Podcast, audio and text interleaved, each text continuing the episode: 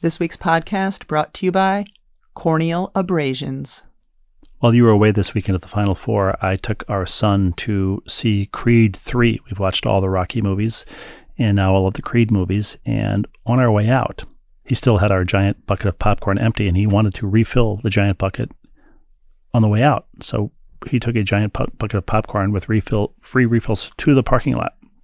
But the reason I mention that is because before he refilled the popcorn, he had to use the bathroom. And I saw him from the visible he, part he gave you the bucket. He did not bring gave me the bucket. I bathroom. wouldn't allow that. But he uh, he was walking into the bathroom. Three or four, maybe uh, fifth graders were walking out of the bathroom, and one of them said to him, "How tall are you?" And he said, six four. And then I just saw him reach up and press both of his palms to the ceiling of the men's room at the movie theater. And when I when he came out, I said, "What was that all about?" And he said, "Oh, they uh, double dog dared me to touch the ceiling." So he did, and then we we drove home, and he ate popcorn from the bucket, uh, whose hands had just touched the uh, the bathroom ceiling.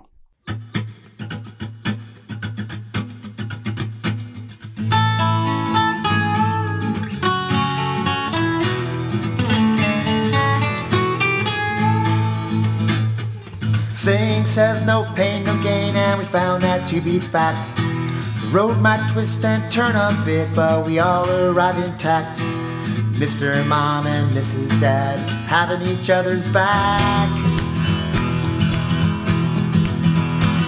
Day by day, just to keep it sane. Who's the ball and who's the chain? It's hard to tell right here on Happiness Lane. I'm back for a brief stay from the women's Final Four. Not really a brief stay. I'm here for a week and then I head to the WNBA draft for a day. Um, but it's been quite the uh, aftermath of the women's national championship game. It has. It has. It's uh, It was it was also quite the during math. They're true. We we had a really well viewed, highly rated women's Final Four, record setting, especially our championship game, which averaged 10 million viewers, which is unheard of, especially for a game that started in the afternoon. It wasn't even in a prime time evening slot. Um, and we had a great, great game between Iowa and LSU. We had great semifinal games. LSU came back from, I think they were down nine to start the fourth quarter to beat Virginia Tech. Uh, Iowa had the huge upset over South Carolina.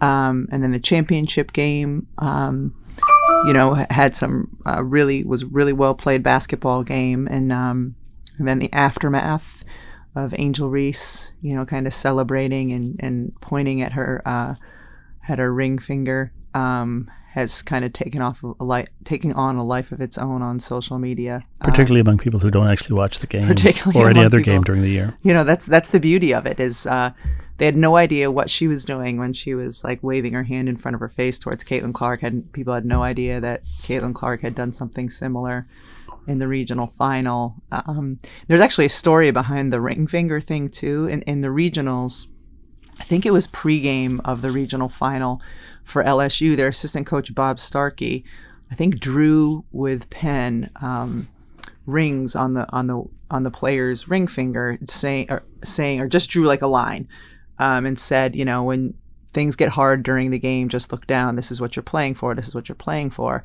Um, and so after that game, you know, the women were were went to the bench and like were if it if it had sweated off or whatever, were drawing the, the ring on their finger.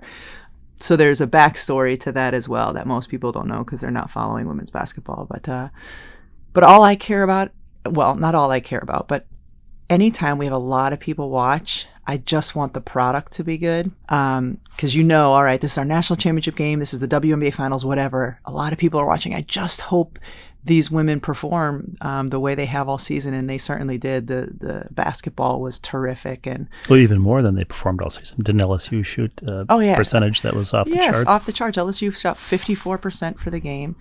Iowa shot 50, and that they Iowa led the nation in field goal percentage. That wasn't atypical for them, but LSU came out. They, they make on average LSU five threes per game. They made nine in the first half, shooting 70 something percent. They they shot out of their minds, and um, anyway, it was both teams shot over 50%. It was a really it was really good basketball, and um, so yes, there there are people have kind of come out of the woodwork to comment on other things. Um, some some some will lead to to productive conversations. Many won't um, because that's what social media is. But it was certainly a really fun Final Four to cover and um, just amazing games to watch. How was Dallas? Dallas was nice. Dallas actually first couple days we were there was cold and rainy. I didn't expect that. But um, we're all we're in the arena almost the entire day, so I almost feel um, less less bad about not being outside when it is cold and rainy. The last two days were nice; were sunny and uh, and and warm. Um, but the first couple days were cold and rainy. We don't get outside much. We're in the gym or we're in a meeting somewhere pretty Well, much the entire time we're in Dallas. I wasn't necessarily anywhere. asking what the weather was like five Yeah. days ago in Dallas. I just meant the, was it a good host city? It was, was an it a lot of host city. It was great. Part partly just because there were so many people there. I mean, there were so and and not just like people who got tickets to go to the Final Four. They were rabid fans, LSU fans, Iowa fans, Virginia Tech, and South Carolina. And then after Virginia Tech and South Carolina lost, and some of their fan base went home, it was replaced by more LSU fans and more Iowa fans. It was um, it was really really cool. It was it was incredible how the outpouring of support both of those teams had, um, and the the energy in the building. I was actually talking to a friend of mine who was at the women's final four, and then she went to the championship game um, in Houston, drove the three hours, The and went to the men's men's championship game, and that was the thing she said was so different. She said in the at the women's final four, all of the fans there were rooting for a team. and, and they're being played in a basketball arena Yes. as opposed to a football stadium. Exactly. And she said at the men's, like there was a section of UConn fans behind their bench, and then there was a section of San Diego State fans behind their bench. And then the rest of the people there, which was tens of thousands, I guess. Well, there were some seats from which you could barely see Um, yes. what what the sport was. but but it, yeah, and she said in those you just basically watched on the massive jumbotron that was in the middle of the uh, uh, stadium. But um, she was just saying how different it was. Like everybody at, at every fan at the women's game was there invested in one of the teams, and a small portion at the men's cared about who won. Like everybody else was just sort of there for the party. Shockingly, there is a direct flight from Hartford to Dallas. It's like a four hour flight. It was a super early morning flight. I'm on the flight, and um, I don't know, we're on for maybe a half hour, and, and I'm on the aisle, and the flight attendant, the the gentleman next to me was asleep, and she woke him up to ask him if he wanted breakfast, and uh, his response was, "I really don't want to be woken up," and she said, oh, I'm, I'm so sorry, or whatever. And you could tell she was slightly annoyed by that. He was more than slightly annoyed by being awakened. Um, and he wasn't able to fall back to sleep. And uh, she would come by a little later in the flight, ask me if I wanted anything, and completely like ignore him. Understandably, he made it clear that he did not want uh, to have any to be w- awakened anyway. I like um, that he gets neither sleep nor breakfast. Right. But I give him credit because I don't know, maybe half hour after the exchange happened, he hasn't been able to go back to sleep. She has not looked at him. One time she was walking by and he got her attention and he just said, he said, I am so sorry that I spoke to you that way. He said, I woke up rude.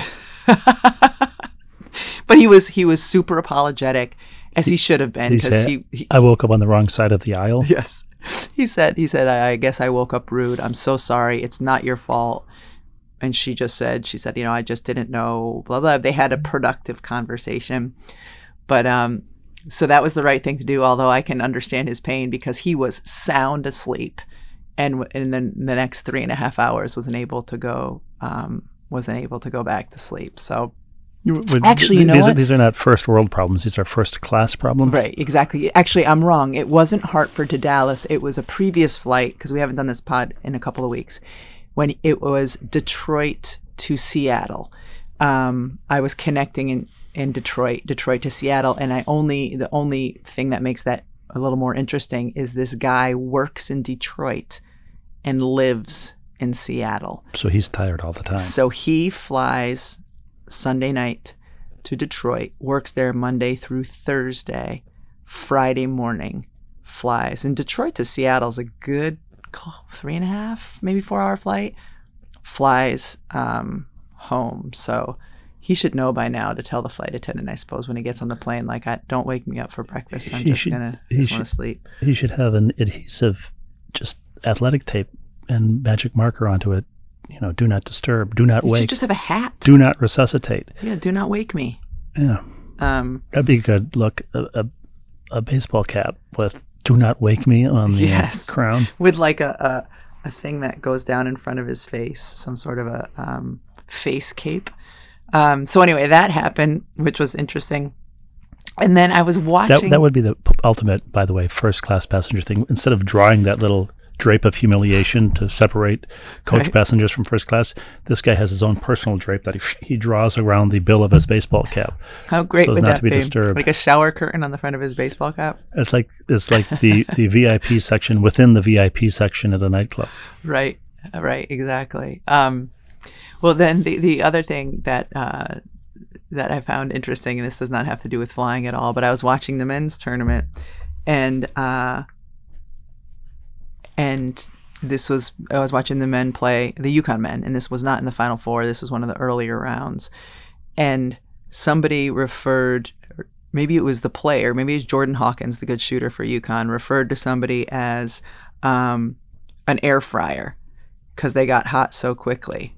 And I was just thinking, oh my gosh! In our era, of course, Microwave, Vinny Johnson, Vinny the, the microwave, microwave, yeah. Johnson. It was the microwave. If someone came in off the bench and got hot fast, they were the microwave. I'm gonna, and it was the first time I've heard this. I don't know if you had heard this before. No, To, to refer to someone as, you know, they're our air fryer. I was like, oh my gosh. but is and I, I honestly don't know. Is an air fryer a more modern appliance than a microwave? Have air fryers I th- yeah, I been th- around forever? Or are they? I don't know. phenomenon? They've become much more popular recently.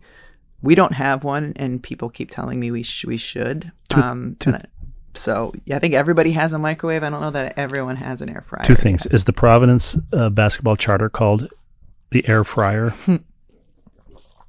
and And what's the second thing? well, Jordan Hawkins, he would be Jayhawk. I, maybe he is, but at Kansas, right? If he played for Kansas, oh right, Rock Chalk, Jayhawk. there you go. Ah, If we can get back just for a moment to the do not disturb guy on the airplane yes, who woke up that's, rude. that's way more interesting. Well, no, no. It's just a, a good segue to you had a similar, similarly fraught experience yesterday, did you not? With at Dunkin' Donuts. And oh can you oh, recount yes, that? that? was right. That this so that I, I thought That this you, is you, interesting. you, you handled beautifully, I'm told, but I don't, I don't know. You tell it. me. I handled it just fine. So I go to pick up our daughter who came home from college for for the weekend. I pick her up at the New Haven train station. When I get her, she tells me the story about how she had meant to eat before her class because she she took a, she had a class before she got on the train. Couldn't whatever she was hungry doesn't matter. I was When like, I "All right, well, when I dropped her at the train the last time she was home, she was she was drinking something in the car and asked if we could stop at Dunkin' on the way to the train station. There is a Dunkin' in the train station in New Haven, Right. but she said it's a really long line. It would save her from waiting in a long line. So we did stop, and then Mm-hmm. she's she she segued from the one not empty drink to the new Dunkin' drink, and I believe she left half of that Dunkin' drink in the car. But anyway, Well, go on. She was more interested in food. She, she just said, I'm hungry. Can we stop somewhere on the way home? And I just told her the logistics of it. I said, we don't have time to stop and sit down and eat somewhere, but we can go through a drive through. We have time for that. So we, we settled on a Dunkin' drive through. That's actually only about 20 minutes from our house. So pulling in the Dunkin' drive through, I get myself um, like an egg sandwich. She gets, uh, I think, like a an egg sandwich bagel. And then I also got in touch with two of our kids. I knew you were at piano lesson, so I didn't bother you. Our son wanted something, and I got something for our daughter. So I'm purchasing food for four people. It's not over the top in any way. Our daughter also did get a beverage. Four uh, four people is over the. T- I mean, having four kids is over the top at this point. But anyway. Right, but well, I'm I'm purchasing food for like sandwiches for four people. Pull up. Takes a minute for the girl to bring over our daughter's drink. Give her my credit card. I pay. the young woman, I assume. Young woman, yeah, sorry. And um, and then she said, you know, can you pull around front? We'll bring the food out to you. Sure, no problem. So pull around front. We're waiting. We see a different young woman come out, carrying you know two bags. we see her go over to a different car, and then eventually she comes over to ours. And um, so I put the window down, and she hands me the food, and says, um, "What did I tell you?" She said. She said, Don't you feed your "Yeah, family? don't you feed your family?" Like, and I just looked at her. I couldn't because she no, was not, not don't you feed your family. Don't you make don't you make dinner or don't yeah, you make yeah, yeah. breakfast? Don't you don't you make food for your Yes, family? you Something food like that. family? Because clearly And- you are feeding your family Right, with these sacks right. of food. She wasn't saying it like laughing and joking and in a bubbly way, like "Don't you make food for?" Your She, She was saying because she was irritated. she was well, irritated uh, that she had to un- carry. Understandably, she's not. She's not getting paid a commission for you know the more food they make, the more sh- the more money she makes. and I just I couldn't believe it. Like I just looked at her and I didn't I wasn't going to say anything in response because I thought it was an extraordinarily rude thing for her to say. Don't you? Yeah, that's right because it was an, it was a accusatorial. Don't you make food for your family or something? It was two o'clock in the afternoon and I'm getting food and I just look at her. I just like that that she's she, she's accusing people who are patronizing Dunkin' Donuts of, you know, why aren't you? why aren't Yeah. you home Mm, making yes. egg sandwiches and and, uh, and i just looked at her and i just took the food and um, just kind of like stunned the the words kind of punched me in the jaw stunned by what she said and i'm just i put the food in the car and i start putting the the, the window back up and she started saying something else and and and i just kept You putting the away. window up. You squealed your tires in the parking lot. I couldn't. I looked at I looked at our daughter and I said, I can't believe she just said that. Like I can't believe we were laughing about it, but laughing because it was funny, but also laughing in disbelief that I can't believe that woman just said that. So we'll see if she's working there the next time uh, we go through that drive-through, and uh, then I can say I have been making food for my family, but they also wanted some Dunkin'. Well, shall we get to viewer mail? Let's get to viewer mail. Bait that hook, throw our lure, reel us in with your viewer mail. Our first viewer mail comes from George in Columbus. Hey, George. George writes, Rebecca and Steve, last week you asked about ocular complications related to false eyelash wear. Ah, yes, we did. Well, who better to answer that question? No one. A brief review of the literature revealed problems mainly limited to eyelid and ocular surface inflammation. I found no report of eyelid droop, ptosis, related to wearing heavy false eyelashes. P T O S I S, eyelid droop. Ptosis. PTOSIS. I don't know if it's if the P is silent. Spell it again. P T O S I S. It, Oh, it could be it's, ptosis. it's neither here nor there. Got it. The most memorable eyelash related complication I've seen occurred many years ago when a young girl, about five or six years old, glued her left eye shut while trying to apply false eyelashes with super glue. Oh, She- oh. She required a trip to the hospital in general anesthesia to get her eye open. Happily, there was no significant, significant injury to her eye. Oh, poor girl. Yeah. Oof. Oof. Yeah. That's awful.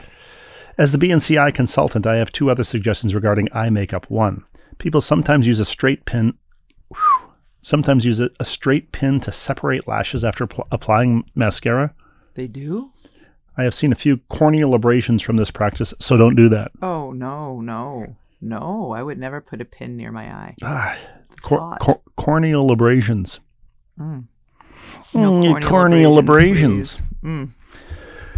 Two, don't wear eye makeup the day of eye surgery. We must remove it anyway, which is annoying and time consuming. The worst offenders are the patients who wear glitter mascara to their LASIK procedure.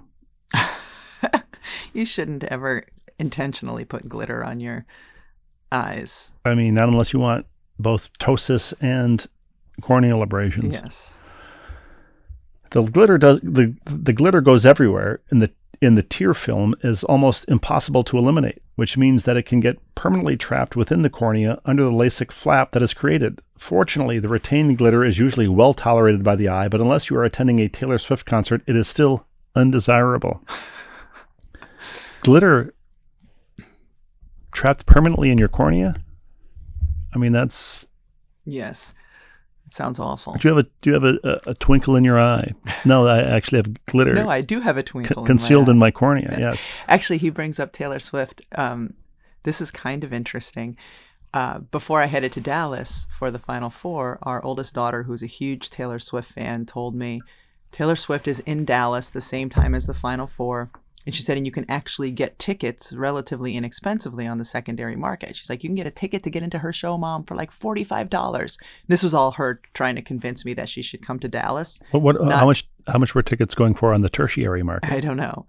um, uh, but this is all her way of trying to. I was like, I'm not flying you to Dallas to go to to a Taylor Swift concert anyway. The only reason this um, bringing this up is when we ha- were having a meeting uh, early in the week at the Final Four. They were talking about how the women's ticket was so much more expensive than the a ticket to get into the men's, and I said, well, how about this?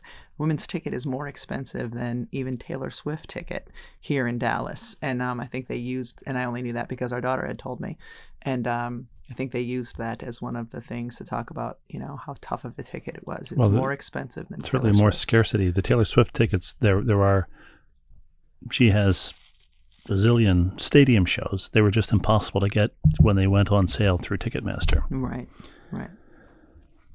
Thank you, George. George says congratulations to your family on the recent athletic and theatrical achievements of your children. Uh, our our, uh, seventh grader hasn't yet triumphed on the theatrical stage, but um, they're in many rehearsals for. How about our her? I was talking to our oldest when we were driving back from the train station, and just told her the dates of our her her sister's show. I said, if you're home, if you think you might be home, let me know. Because if you're home, you should probably go to the show, and and I'll need to get you a ticket. And she said, "What is she? A tree?" And I said, "Well, yes. In one of the scenes, actually, she is. Absolutely. of course, she is. She's the tallest kid in the school. Make she she, she should be a tree." And then she mentioned that one of her friends in a school play had had portrayed, as part of an ensemble, had portrayed water. It was like wearing blue and just sort of undulating in the background of a some kind of a seaside scene. Right, right.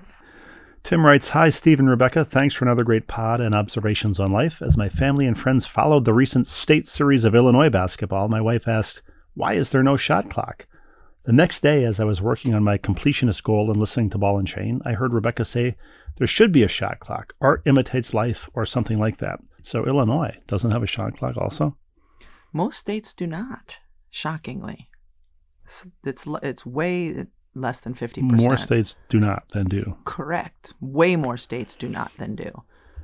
Last night, writes Tim, I watched the end of the NCAA women's Iowa Louisville game. It was so great to watch Caitlin Clark make history. It was also great to hear Rebecca's call on the broadcast. Did you find out why Caitlin doesn't wear knee pads? Her knees are the living representation of scrappiness. Take care, and thanks to both of you for helping to bring the women's game to the forefront.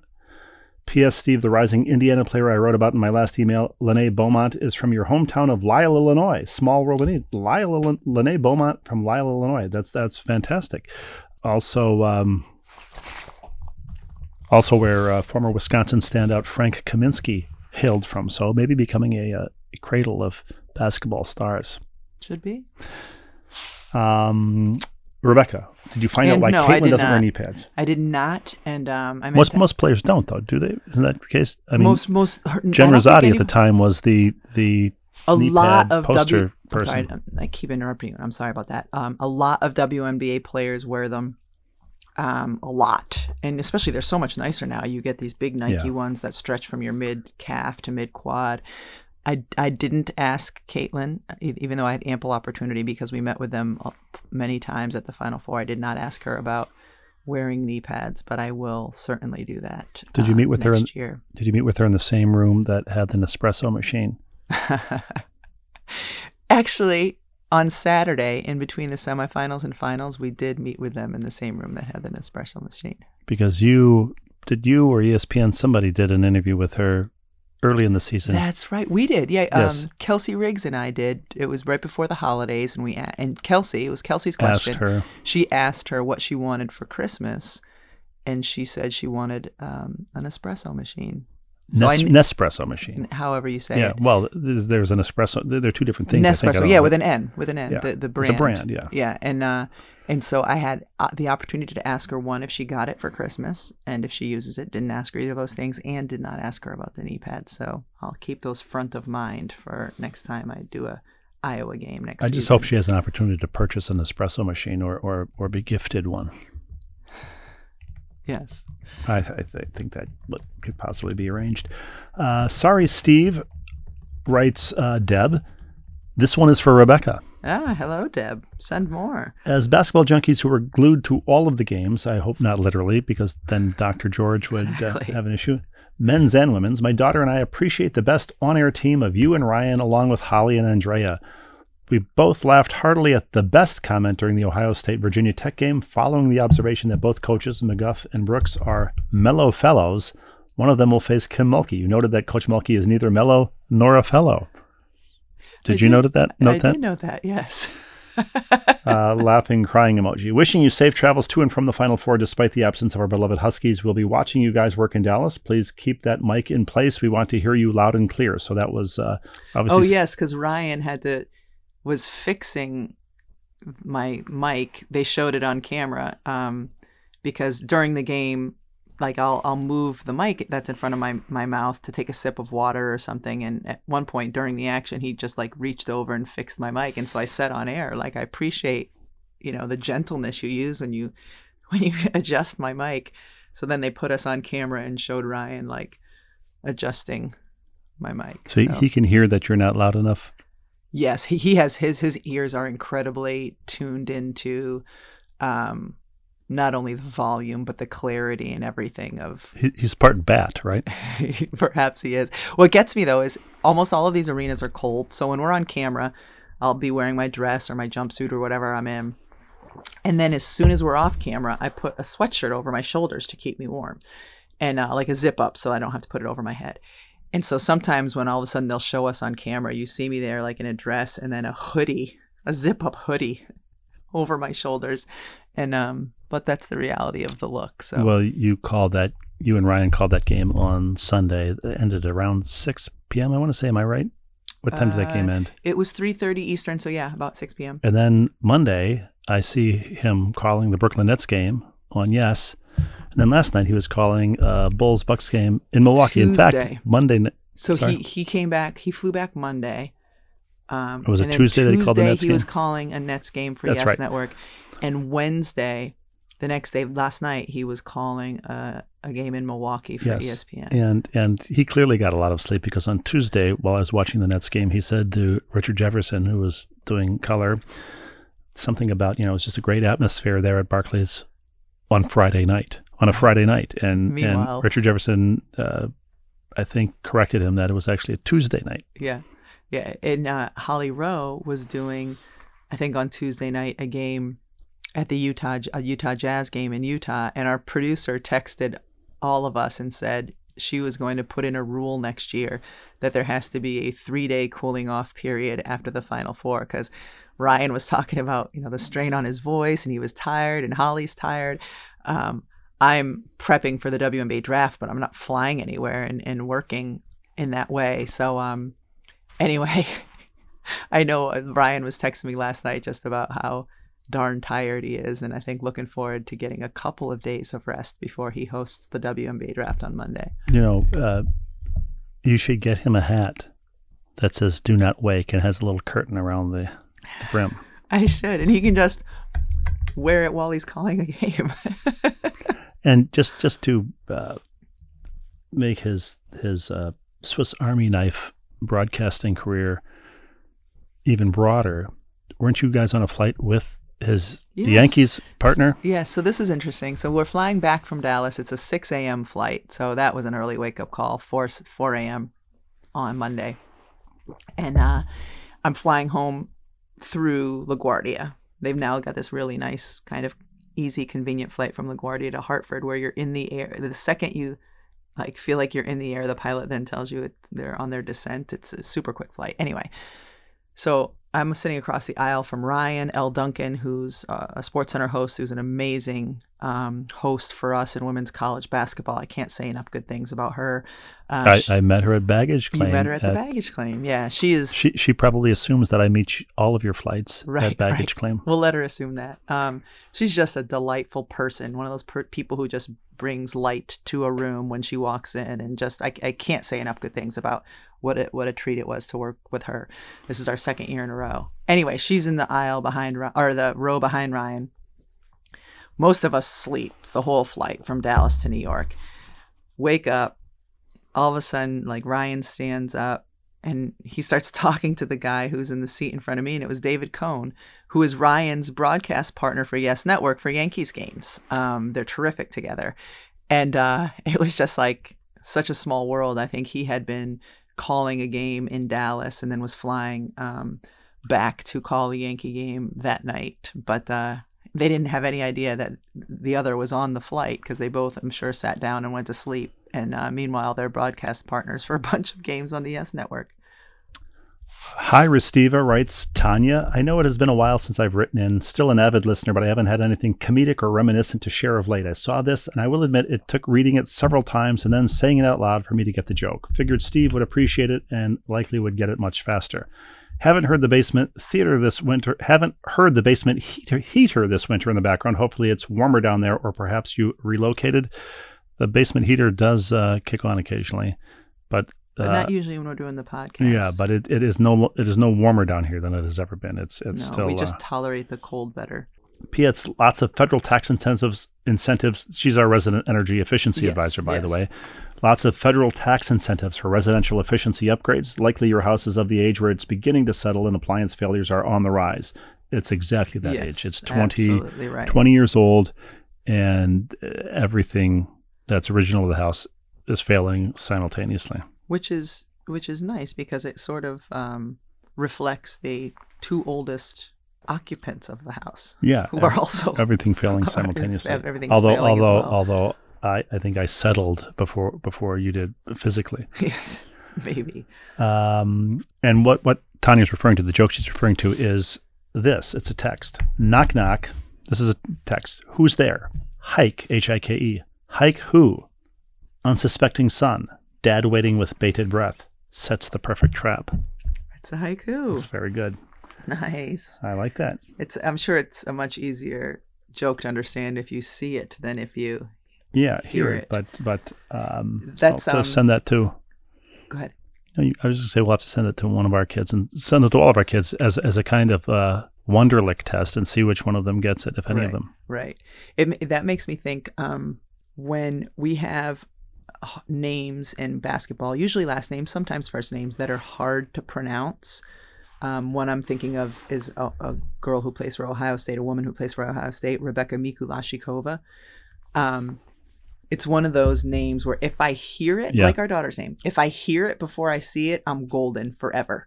If And it's I, kind of melodic, and you can get into the Yes. rhythm of it. So like I heard I was watching a telecast years ago, a couple of years ago, and I heard someone say Rebeka Mikulasikova. Boom, it's in my brain. But if I had seen it first, I I wouldn't have been able I wouldn't have been able to do it because it's not necessarily spelled the way it sounds. And um so that poem just makes me think of that. If let me if this is a hard name, let me hear it before I even try to, to write it down.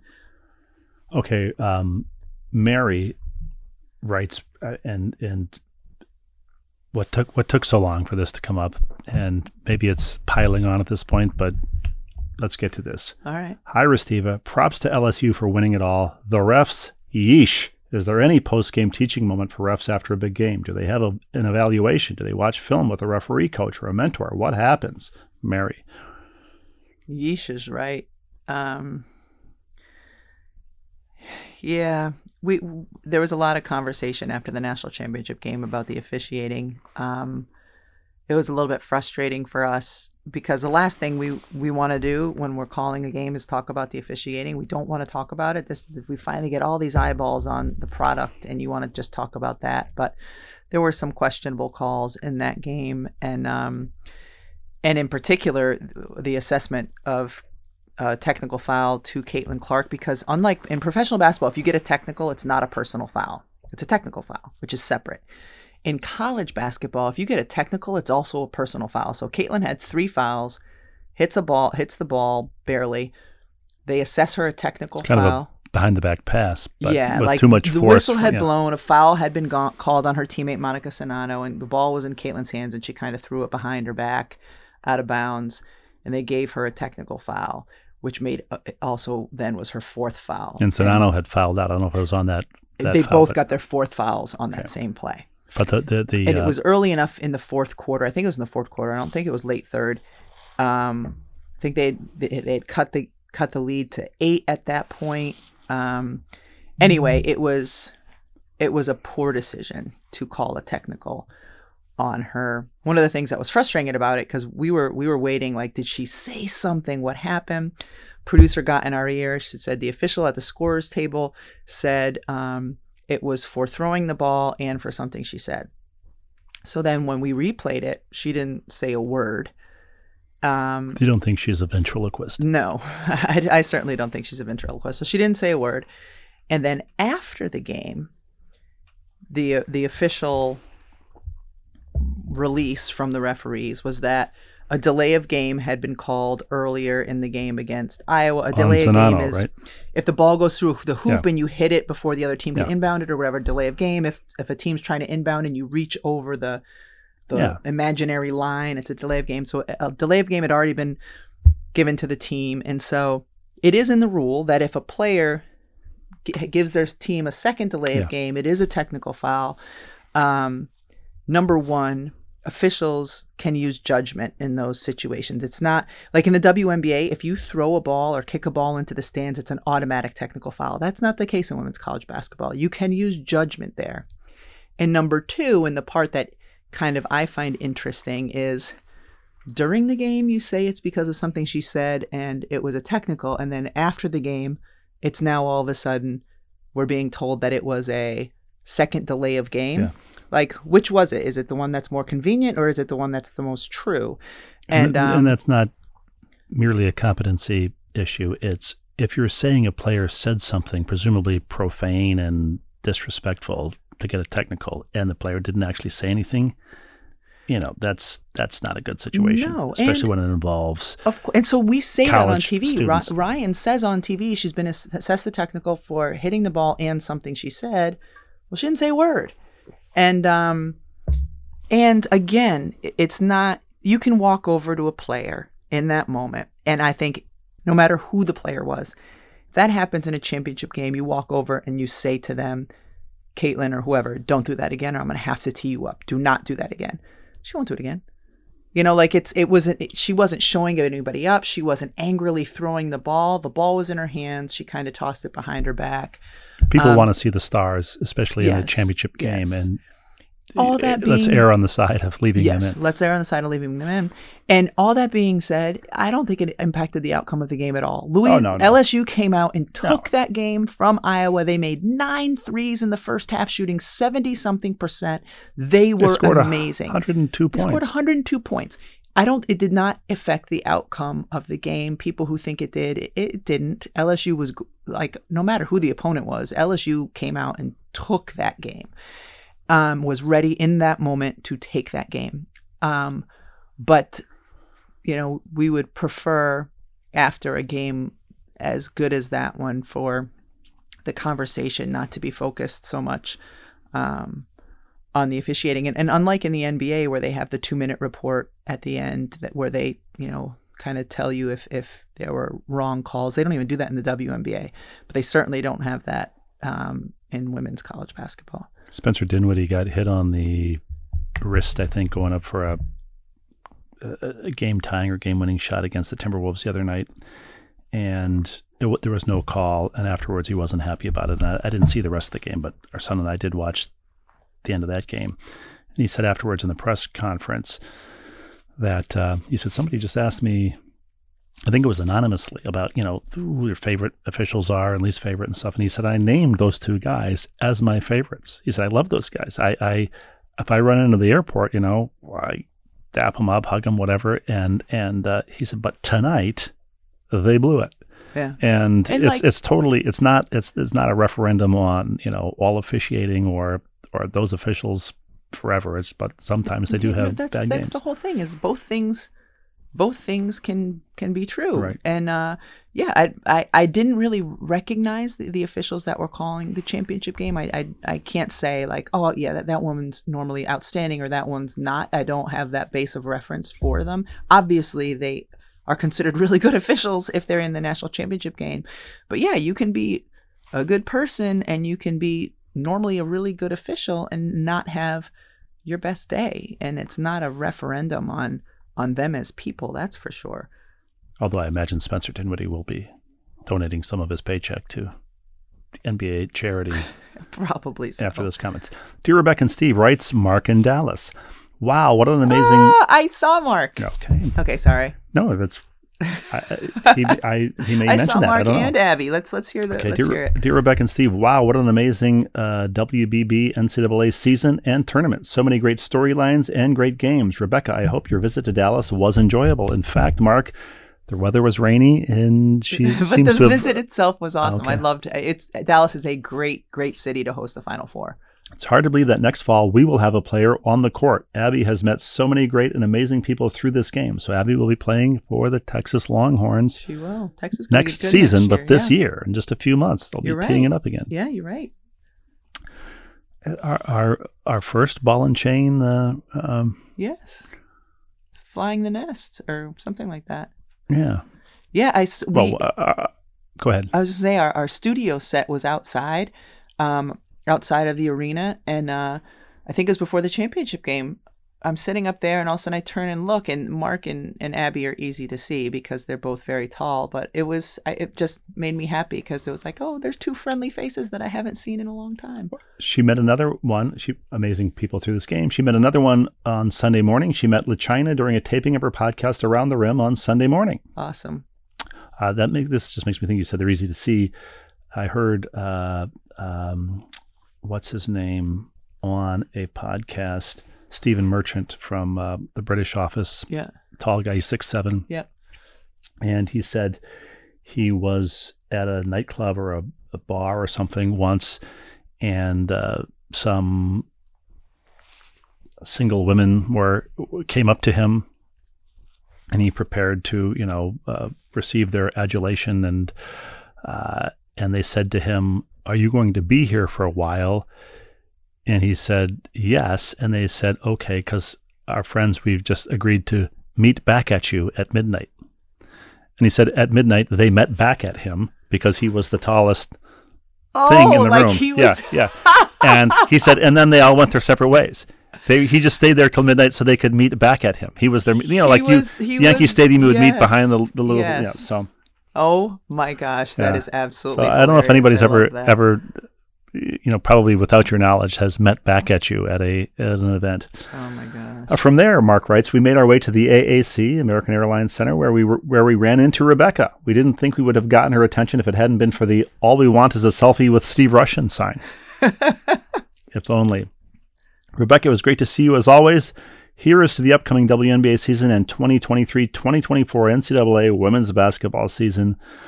Regards, Mark and Dallas. Now I know Mark has has uh, has experienced the the tension and anxiety of high school basketball, and uh, this coming year he'll get to experience it in college basketball. Yeah, yeah. Oh, I, I've got to make sure that I get to do a, a Texas game, um, whether they're home or on the road. I don't care. I just want to be able to see Abby. Uh, oh, Pete in Pac Pal writes Pete in Pacific Palisades. Pacific Palisades came up in our house yesterday because our our oldest daughter, home from college, who uh, met at the ESPYS last summer, the actor Miles Teller. Mm-hmm. She was very excited to see that Miles Teller had bought a house, according to something she had seen online, in Cape Cod. And when she did some further investigation, she realized that no, he had bought a Cape Cod style house in Pacific Palisades. So she was then disappointed. Yes. So anyway, this is Peter. I don't know if Peter's in a Cape Cod style house in Pacific Palisades, but that's where he is. Pete, not Peter. Caitlin Clark brought me back to basketball this spring, writes Pete, and also to the ball and chain. Best coffee. Your discussion made me think I am hardly a coffee snob, but I've had some memorable cups. To name drop, in the spirit of Commander McBragg, the great chef Alain Ducasse, uh, uh, Dr. Siegel will be proud, once brewed me a delicious cup before we sat down for an, interv- for an interview. I digress. The best cup was in college when me and my roommates suddenly discovered we enjoyed coffee in college. I wish I had discovered that in college, although I might not enjoy it as much now, Rebecca. I want. I'm. I'm asking our ball and chain listeners, viewers, whether or not you've written in before, if you remember your if there's a memorable cup of coffee you had either because of the way it it tasted or where you were having it or the person you were enjoying it with let us know i want to i want to uh maybe we can have a little coffee talk segment where people just tell us some of their most memorable um, cups of coffee like Perhaps a flight attendant woke you from a coma to offer you a cup of decaf. Maybe. Uh, anyway, Pete writes, We bought a Mr. Coffee coffee maker and bought chock full of nuts in a can at the corner store with creamers and mugs pinched from the dining hall. It was heavenly. Don't sleep on chock full of nuts. Chock full It's of nuts is that heavenly heavenly coffee. Mr. Coffee. Remember Joe DiMaggio advertising Mr. Coffee? I actually don't remember that. Yeah, through the 80s, certainly in your uh, Should be in your waking life, yeah. yes. Caitlin questions. I thought the refs for Iowa LSU were horrible. Uh, I think we could probably welcome them to the club on that. And more specifically, it looked to me like they were bullied by Kim Mulkey, literally and physically at one point. Kim Mulkey is an imposing presence on the Uh, sideline. there, there was there was some kind of uh, of uh, physical uh, struggle on the sideline at one point where she was she was about four feet onto the She's court. She's always and, on the court. Yeah. and I don't I couldn't tell if she was trying to grab the ref or the ref was trying to fend her off, but there was there was uh, a linking of of arms that appeared. And if anybody didn't hear um, our studio folks telling the story, excuse me, Kim Mulkey wears, if you've seen her, wears sequins, wears feathers, wears crazy, crazy outfits on the sideline. And how that came to be, I mean, she always wore, she was always flamboyant in what she wore when she was at Baylor. But when she got to LSU, she said there were some women who said, you know, we want to like provide these outfits for you. And she said, so she would wear, wear them occasionally, and people would say, We're coming to the game to see what you're wearing. And Kim said, I told them, Fine, but I also want you to come and appreciate what these young women are doing. So she said, There's a large group of fans who started coming to the LSU games to see what she was wearing. She said, And now they know what a point guard is.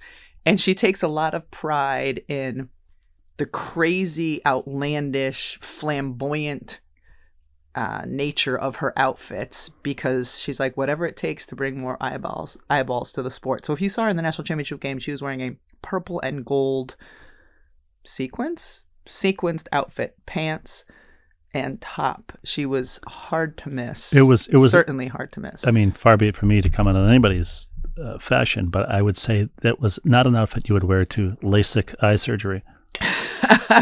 Not not one you should wear. to Uh, no, a danger surgery. Maybe for, she uh, has, for but corneal glitter entrapment. yes.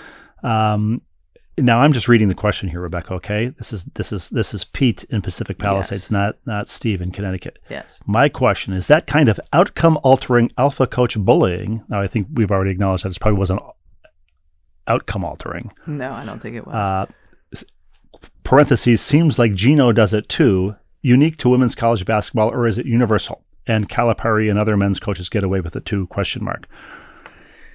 Uh, I don't think. Do you think Gino does uh, alpha coach bullying? No, I don't. I don't. I think certain certain coaches when they get on officials because of their reputations, the coaches, the officials might listen a little more closely. Like I think Dawn Staley has earned that. Gino has. Um, Kim Mulkey has. Because they know Do I what they're talking about. Do I think it's game altering? No, I don't. Maybe, maybe it affects the next couple of calls. Sometimes, like a coach will get on an official, and then you're like, "Ooh, they just got a couple favorable calls in a row." Game altering? No, absolutely Not. And do men's coaches get away with it too? yes, I mean, I mean some I think of they the, invented it of actually. Yeah. course, yes. Second Caitlin question. I loved watching her play. I saw Steph Curry in the quick release logo threes, Pete Maravich in the slashing ball handling and drives to the basket, and my favorite, Magic, in the way she immediately looks up and sizes up the entire court as soon as she gets a defensive rebound. My question is that sexist to compare a female star to men? Before we get to that, I, I think, you know, he recognizes that so many people I just know from texts that I was receiving, so many Mm-hmm. people who didn't don't watch women's basketball at all or regularly were discovering Caitlin Clark for the first time in the Final Four, Yeah. as reflected in your in your uh, viewership numbers. But um, but it was mostly in you know wow she can you know shoot the three those deep threes, but she you know as he points out you know those outlet passes you know no wonder Czinano doesn't dribble during the season, you know, and and her her driving right and left, slashing, uh, is equally impressive. Yes, and of course it's not sexist to to describe her in terms of male players because that's your your basis of comparison. Like like if if I'm going to compare Caitlin Clark to a player, um, and we do this a lot in the WNBA draft. I try to comp- compare women to other women just because I think it's important um, if I can. Like to me, Caitlin Clark, Holly Rowe described her as uh, if Diana Taurasi and Sue Bird had a baby, and I think that's a fair, good description of who she is a player. Kind of like the swagger of Diana, the deep Yeah. threes of Diana, the playmaking, especially the get ahead passes of Sue Bird. Um, and and inside women's basketball, if you were if if somebody described you as man, she plays like a dude, she plays like a guy. Women's basketball players take that as a compliment. Caitlin Clark said that about herself. She Yeah, grew up like- with two brothers, yes. and you, you you take that as a compliment because um, it's meant as a compliment. You know, often this would be another situation where people would parachute, and I have people who get on me during the year. You're calling it man to man defense. It's woman to woman or player to player. Yeah, those are both two syllable words, and I don't have time to say those. Everybody knows man to man defense to me is not a gender thing. It's a way to describe a certain type of defense. Um, and and So when Neil Armstrong s- said this one small step for man, he was referring to humankind. Right, right. Um, so anyway, uh, it is not at all to me a disrespectful to compare a woman to a guy, especially if it, unless it's a guy who you don't want to be compared to. Finally, uh, Dr. Gary Siegel, DGS, with a Hello, wrap up Dr. of Siegel. whenever our last podcast was, sometime before sometime in the last couple of weeks, right? Yes. He writes, Dear Rebecca and Steve, what a pleasure to have heard you back on the airwaves after an unexpected week away due to technical difficulties.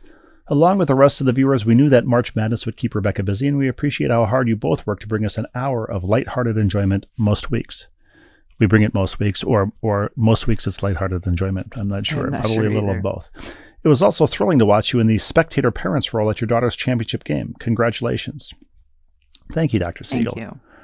As is my habit, and due to forces beyond my control, I find myself typing away on Monday night yet again, and as Steve has wisely advised, I'll not proofread, leaving Microsoft Word and Gmail to hopefully catch any errors. I do have a few old items to revisit, and of course, both a Formula One and baby report in the itemized list below. Imagine how many babies have been born since this report, Rebecca. I pray that you and the viewers will pardon the length of this note as it spans a two to three week gap. One, yes, our new grandson was big, having weighed 8 pounds 14 ounces at birth. His older sister, the firstborn in the younger Siegel family, weighed in at weighed in at birth four years ago at 9 pounds 10 ounces. As an obstetrician, I certainly can admire my daughter in law's birthing bone structure, but as husband and man, I certainly would never comment publicly about said bone structure, although I have heard the expression childbearing hips said about a woman more than once. But he would not comment on a woman's bone structure. No, no. He, it's not something he would do. Two, the delivery was a planned induction on the Thursday after Mardi Gras, which was, of course, on a Tuesday. We happened, Mardi Gras was on a Tuesday this year, Rebecca. Yes, it was. It is every year. Mardi Yes. Gras. Fat Tuesday. Yes. We happened to see, just seeing if you're still paying attention, I am. we happened to see the involved local obstetrician, a colleague and mentor of my son, on Mardi Gras Day. It was morning, and well, there was drinking involved as she urged my daughter in law to not go into labor that day. The obstetrician, there was drinking involved on Mardi Gras in New Orleans. Don't the, say that. the obstetrician, along with many at her neighbor's home, were all dressed as Bob Ross. On the wall by the sidewalk at this house was a large Bob Ross poster saying, There are no mistakes, just happy accidents. Indeed. Well, that's pretty cool. I like it. I, I, assume uh, uh, the the the uh, the daughter was named. Uh, I'm sorry, it was a son. I assume he was Bob Ross, whatever his last name. Right. Bob first name, Ross middle name. Right. Right? Sure. And you, under the circumstances. Three, Steve, I seem to recall in the last podcast that you may have corrected Rebecca with respect to either a word that, well, wasn't a word or her grammar. There was. There was a word that wasn't yes, a word. I, and and after, and because I listened to that back and I was like, I did just say that. How do I not know that I just said that? And you had every right to uh, okay. question me on it. I don't remember at the moment what that word was. Uh, Dr. Siegel writes uh, While few will ever achieve the combination of your mastery of the English language and excellent recall of anything that you've read or seen, as one husband to another, I say, tread lightly, my friend. Dr. Siegel's a wise, wise man.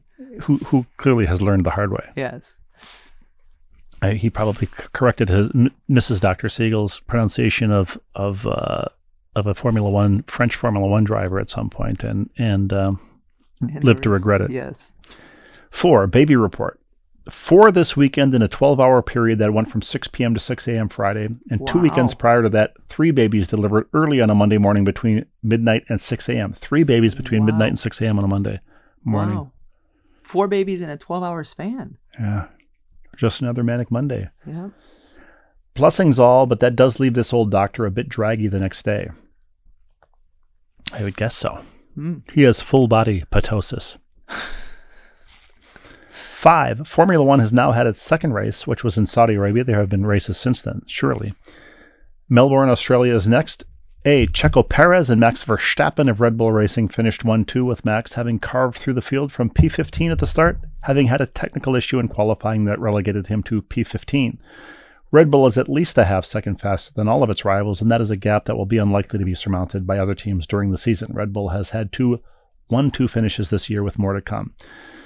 B. Double world champion Fernando Alonso again finished in the final podium spot in the Aston Martin, although there was post race co- controversy. He, he highlights and actually gives a, gives a, a British pronunciation key Mhm.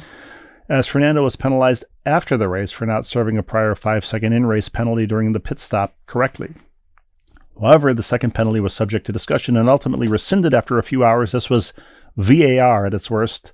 Rebecca, you know VAR as soccer's version of instant replay, video assisted referee, video assistant referee. And Formula One will likely correct this rules glitch before the next weekend. The next time you have they go referees go to replay in a basketball game, please refer to it as VAR. I, I think I think some of your audience will enjoy that. Okay. C, and this is the, the, the last lowercase letter. McLaren, the second oldest team in the sport with many championships over the years, is simply a hot mess. They have a real star driver in Lando Norris and a rookie Aussie hot shoe named Oscar Piastri. Hot shoe, all one word, Rebecca. However, the car is not good this year, and the team is at the back of the field despite being the only car last year to achieve a podium other than Mercedes, Red Bull, and Ferrari. They've also undergone some restructuring of the team, which generally does not bode well for this year. As always, thanks for your enjoyable podcast and looking after the viewers so well. Uh, right back at you, Dr. Siegel, with warm, warmest regards and no proofing, Gary with two R's. And guess what, Rebecca? Don't proof. There was there was no there was not a single typographical or grammatical error in Dr. Siegel's uh, email. If there was, you would have pointed it out. I, I, I, I would have delighted in pointing it out, Yes. although I will tread lightly from now on when pointing out yours. That's all we have. That's enough. It's too much. We'll uh we'll be back next week probably. I'll have God willing. the WNBA draft in my rear view mirror and who knows what we'll have in our front view and be ready to say hello again. Something like that. Until then, Until then. Denny, thank you. Denny Gallagher and Tom Dick Hari. Play us out.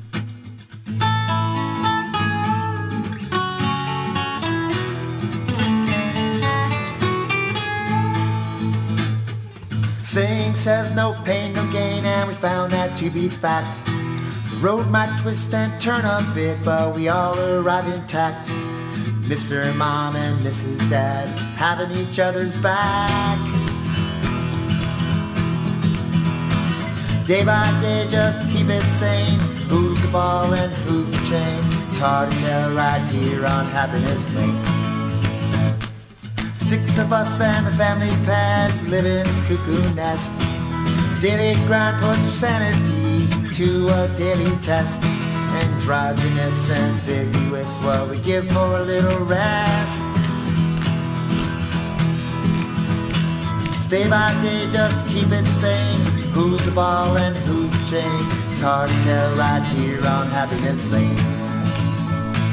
It's hard to tell right here on Happiness Lane. Hard to tell right here on Happiness Lane.